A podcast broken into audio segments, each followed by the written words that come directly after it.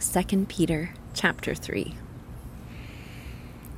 Beloved, this is now the second letter I am writing to you in which I am stirring up your sincere mind by way of a reminder to remember the words spoken beforehand by the holy prophets and the commandment of the Lord and Savior spoken by your apostles.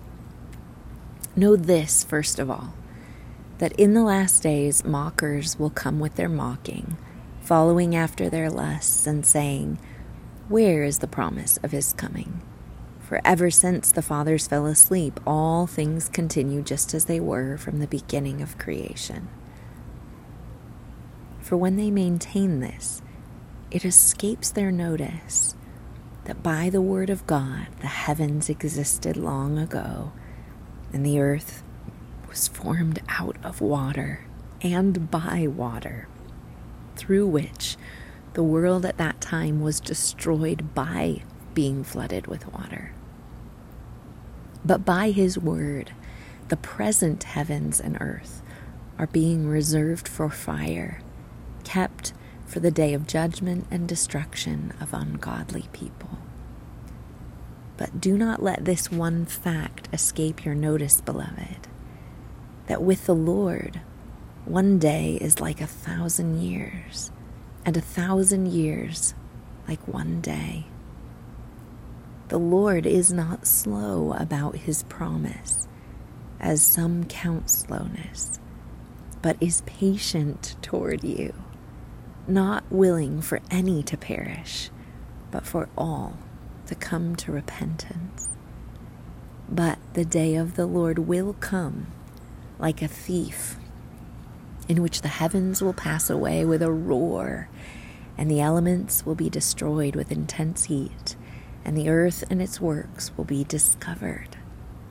Since all these things are to be destroyed in this way, what sort of people ought you to be in holy conduct and godliness, looking for and hastening the coming of the day of God, because of which the heavens will be destroyed by burning and the elements will melt with intense heat.